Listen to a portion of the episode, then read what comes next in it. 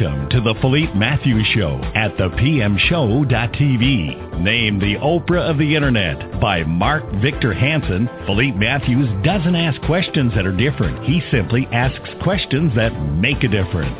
The Philippe Matthews Show features entertainers, bestsellers, authors, thought leaders, change agents, and world-class experts in the field of personal, spiritual, and professional development. An internet marketing entrepreneur, Philippe is the creator of the How Movement, dedicated to teaching people how to move from the mindset of hope to the process of how. If you are ready to take your life to the next level, move from the mindset of why to the mindset of why not. Tune in right now to this latest edition of the Philippe Matthews Show and watch your life grow. And we're back, ladies and gentlemen, on the Philippe Matthews Show. I am so stoked, so excited. Uh, one of my most favorite shows in the world is Shark Tank. I watch it religiously, and one of my favorite uh, uh, experts on the show is Barbara Corcoran, and I happen to have her today on the show. Uh, you happen to have me. I had no choice. You you said I had to talk with you.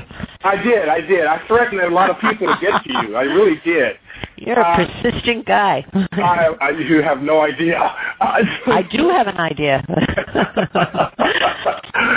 Shark Tales is your latest book, and I love, of course, you know the the the, the title. Uh, but I absolutely, as I told you before, I fell in love with your mom because this is a book of mother's wisdom.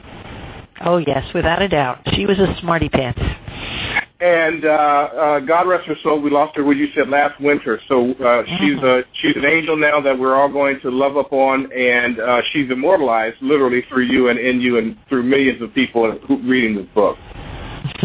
Everyone loves my mom. You know, she raised 10 children almost effortlessly in a wow. two-bedroom flat, and she was super organized, a wonderful motivator, and rarely had a bad day. She, I just got lucky. I pulled the right mommy card when I was born somehow.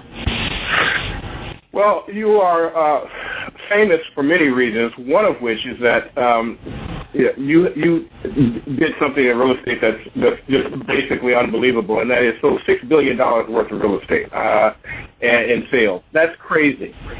In a year, my friend. yeah, in a year. and what that got me, it got me a very excited buyer uh, who bought my business 12 years ago, and I sold wow. it to him for $66 million cash, which is really wow. what it was worth. Yeah. So I was very happy. We had a couple of good years at the end. Before that, I was desperate to even meet my rent bill. Let me tell you, it just it took so long for it to kick in, but once it did, it really, really kicked in let's talk about that. Let's talk about the persistence because a lot of people look at Shark Tank and they want their they have a business or have a business idea. They want to have this overnight success. They want it right now, and really nobody that's ever even I think been on the show, uh, including all of you guys, uh, have been in the game at least you know 20, 30, 40 years. Oh yeah, man. It, you know, uh, people think it's easier to build a business than it actually is, and most people credit too much the idea of, oh, this is a great idea. Have people going to want to have it? Blah blah. That's the easy part. It's like coming up with an idea. You have a cold uh, glass of beer, and chances are you might even come up with a second idea. The hard part is staying with it until you hit that finish line, and that is never a straight line. You're bobbing, you're weaving, you're going backwards before you go forward, then you go backwards again. You're hitting a wall. It's like running a maze with all the scars to prove it at the end of the tunnel. You know, so uh, it's always. I think people always discredit how much effort, work, energy, and smarts go into building a business. Mm-hmm. Absolutely. Uh, you started with uh, borrowing a thousand bucks, uh, basically from my boyfriend. From your yeah, boyfriend. he was sexy. I mean, if I was going to borrow a thousand from somebody, I at least picked a good-looking guy, right? at least, at least. Yeah, uh, thank, well, you know, I thankfully, I got that away. thousand. I don't yeah, want to that's all right. Away, but you know, it didn't oh, work worry. necessarily, and uh, you know, it was. Uh, but you know, here, here, here you are with your own uh, firm. Walk me through a little bit of that process of uh, starting out with a thousand dollars, and I think was it your I don't know if it was your first or second year you did a quarter of a million dollars in sales. Um, no, actually, when I started the first business with my business partner slash boyfriend, who gave me the thousand dollars, we hardly had any sales the first year, and it took us uh, many years to get any traction. It was after the seventh year that he ran away and married my secretary, who was much younger than me, and I was only 29. He was 39, and she was prettier than me and nicer than me, so I can't really blame him in hindsight. But that ended that partnership. It was the second business I started on my own, uh, not really believing I could succeed because I had credited him with the success somehow in my head because he had found me as a waitress, gave me the money. So of course I thought everything good happened after he found me. But it was that business that uh, that did much better right from the get go. And I think a lot of the thing, a lot of what uh, fired me up in that business to even work harder and better was one, I had seven years of experience on my belt, but also he told me I would never succeed without him. And let me wow. tell you, he gave me an insurance policy for life because every time I, I was thinking I was going down, going bankrupt, owed too much money, was too highly leveraged, all the things that go on if you're building a business, I would just think of those words and I would think of one more idea. Darn it, that was always the one that worked, you know, and kept me in business a few more months uh, uh, so that I had the shot at, at uh, of growing the business. Who did you become in that process? I mean, because literally you became you you started out as a waitress, and so you had to really, you know, there's a saying you have to grow yourself to know yourself. Uh, what what what growing emotional uh, growing pains that you go through? Who did you discover that you were, and how? What was that process like for you? You know, I don't think I was any different as a waitress or any of the other 22 jobs I did before I went into the brokerage business, the real estate brokerage business. I don't think I was any different. I always had the same skill set. People liked me. I was friendly. I talked to people. I usually got a better tip than the next girl on the counter because I took the time to be interested in the customer, and I really was. It wasn't like a routine. You know, I find people eternally interesting. But I think once I had to be on my own when I was the scorned lover for the younger babe, so to speak, mm-hmm. I think I grew up. I think I really grew up then as a as a woman and as a business person because I felt so alone and I felt this all depends on me. And then that's I think the first time I got that hell bent attitude of you know I have the right to be here. I have the right to be successful. I don't need anybody else. I'm going to claim my share of the success out there and be who I want to be and blah blah blah. All the good rah rah self talk started kicking in to replace mm-hmm. a lot of my doubts. You know that we all have our little old old routine we do in our minds. We don't share them with everybody else, but it's like, oh my god, oh my god, I should know mm-hmm. it. I should have never tried it. Blah blah blah. All this negative stuff. That's sure. when I started training myself to knock that crap out and to start replacing it with a better a better reel, so to speak, a more successful kind of self talk, and that helped me a heck of a lot. But I don't think that would have been ever happened, honestly, if I hadn't uh, fallen so squarely on my head and felt so put down by the departure of my boyfriend. Mm, well, that's a, that's a, a, a beautiful thing that uh, you recognize that that. Uh, um, only in hindsight. At the time, I hated the guy. Sure, sure, of course, of course. And hated her too, by the way. I bundled them up. well, you know, uh, when we're talking about um, uh, your coming up, and we're talking about a coming of age uh, story. One of the ones that I enjoyed in the book was your the coat that you bought with your first check. Oh my god! Oh, that was hilarious. loved it, loved it. That was hilarious to me. Uh, you know, if you had asked me a year older, a, a year ago, I could have actually mailed you the coat because a woman at a speech I was giving actually stopped me in mid sentence when I told that story and said, "I have your coat. I have your coat." Are I'm not a very. Me? I I I I thought it was a joke. I basically smiled and kept talking. But afterwards, 20 minutes after, she was uh, in Hartford, Connecticut.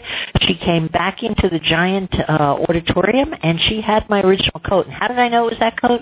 Because the only reason I stopped wearing it after four or five years is I I had red ink bleed inside my pocket and ruined the whole right hip, and the red ink was there. It was the actual oh coat. Oh my god! but what? that coat was important. You know why? Because I had no business spending my very first commission check when I only had a thousand dollars to make the run on this whole business, and I got three hundred and forty dollars, and I ran and spent it or blew it, most people would say, on a brand new coat. And it was fancy. I bought the fanciest coat I could find. And you want to know why most people would say that's a terrible idea because it was irresponsible. You know why I say it was a fabulous idea? Because when I put on that coat, I became, in my little movie head, the big shot, fancy real estate broker that I believed I would Mhm, become. And I mhm. couldn't have done it in my old raggy old coat from my old hometown. So I do believe in uh, looking the part and sometimes spending money that makes no sense if it's going to do a great thing to your headset. And that's I got my money's worth out of that coat for almost six years, walking up and down the streets of Manhattan. So there, the best investment I ever made, and the first one I ever made in myself. Did you find the lady's coat? Did you find her coat? No, she gave me the coat, and let me tell you Gave you something. the coat. She gave me the coat. I had it dry cleaned because it did not smell good, and it still smelled. But you have to realize this is a 35-year-old coat with some kind of animal hair on it, and I still don't know what it was. And I only threw it away about a year ago. was so fat, it took up too much of my coat closet. I go, what am I keeping this for? I already regret. I should have at least taken a few photos of myself in it right before I got rid of it. Absolutely. Oh well. We Oh, well. yeah, if it would have, could have, should have, right? Yeah, yeah, yeah.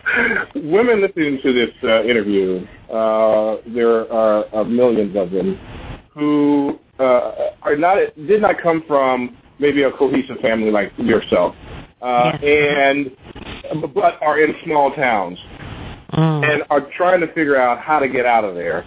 What advice would you give them to grow themselves up, to relieve, to move out of that whole family dynamic and do something in the family that you know has never been done in their generation? Do you know um, what I think? And I probably have no business giving advice on that because I had an entirely different situation. I had a very poor family, but I had a phenomenal mother who was a motivator and taught me great things, right?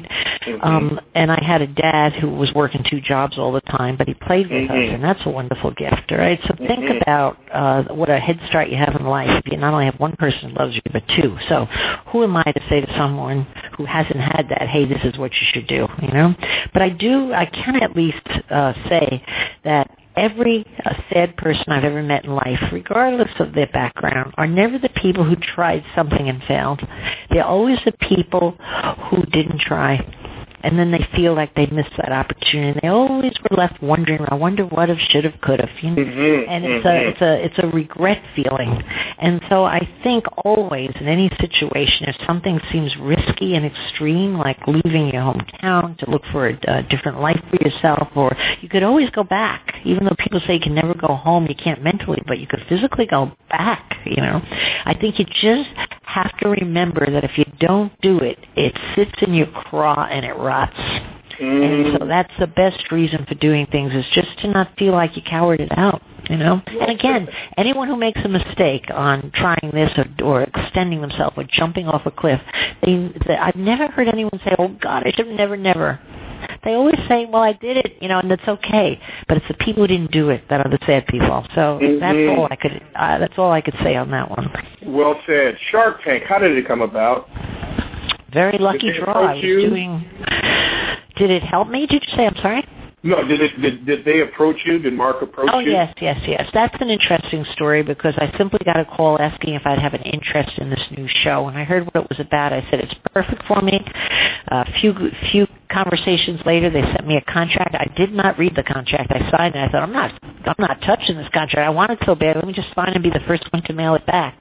And of course, what happened uh, right after that, I thought I was going to California in two, like almost two and a half weeks from there, and I'm picturing the Hollywood sign. I went out and got a autograph signing outfit and fancy scarves. I was like being a, big shot Hollywood girl. and then, of course, a week before I was going, I got the call that they had changed their mind. They had decided on another woman. Oh I wow. knew the woman. The woman had to have bigger boobs as usual, younger, prettier, the usual thing. You know, I had been there before. I'm like, here we go again. And of course, I was tremendously shocked and crestfallen because I was already living, I was already living that role in my head. I saw myself there. And so I probably wrote the best email of my life, which is in the book. You probably read it to Mark Burnett, where I bammed out an email right to the point telling him that he should invite both women out to compete for the spot and how his rejection was a lucky charm. And why all the good things in my life happened on the heels of rejection, which were true. And I cited from Sister Stella Marie, the first nun that told me I was stupid, to Donald Trump saying I'd never see the $4 million commission. He was forced to pay me, blah, blah, blah. And I just cited all the lions I had slayed along the way. And he invited me out to compete for the spot, the producer. And of course, I won the spot. So the lesson there was the same lesson I learned through my whole life. Usually the good stuff happens always after you've down. The really good stuff, if you could just get the will to stand back up and speak, speak up for yourself and go back at it again. And I wouldn't have been on that show without that email. It really made this whole second career for me. I could not imagine that show without you being on it. Well, you'll have to because we also have another woman on the show now. We have guest sharks, and all the seats are rotating. So yeah, I know. I, about... I see that. I see that. I see that. But what I love about your energy is like you're kind of like uh, you're not only this hardcore shark. You're kind of like a mother figure too, because you're you're you're very nurturing uh, yes, to the businesses so. and the people that that uh, you say yes to. Uh, mm-hmm. You are changing lives. How does that make you feel? Because oh, I know like a million bucks. Yeah, yeah. How how would it make you feel? Everyone wants to make a difference. You have to find your spots where you where you're able to do that, and that's the most satisfying. In fact, I think the whole Shark Tank show is satisfying because it's building people's dreams. It's the whole essence of the show. So I think it's a really do-gooder show. I mean, it's not a, not a charity show by any means, but no, it certainly no. is changing a lot of people's lives. All of the sharks are doing that day in and day out. Absolutely. You know, the other thing that I want to uh, uh, talk to you about quickly, and that is you are amazing in social media. I mean, you are on it. How do well, you thank do you. That? Let me let me shout that to Patrick, who does it. You are amazing in social media, Patrick. How do you do it? okay. I am well, on you, Facebook and your Twitter, and I'm like, how does she do all of these updates? And you know, guess where I'm at today? If you do, you win a. so, oh my gosh, it's amazing. You like uh, to guess where I'm at? Have you ever guessed I where I'm at? I always put a hint in I the picture. I love that. I'm you trying. I, I never get it right, but you know. you know, it's surprising. Either 50 people get it right or nobody gets it right. Nothing in between. uh, Barbara, thank you so much for being taking time out of your busy schedule being with me today. Uh, love you. Love My Shark. Shark Tales. Great book. Can't wait to have you back on the show. My pleasure, and thank you for giving me so much good attention and good questions. Oh, always, my love. I'll talk to you soon. Okay. Thank you so much. Huh? Bye-bye. All right. Bye-bye.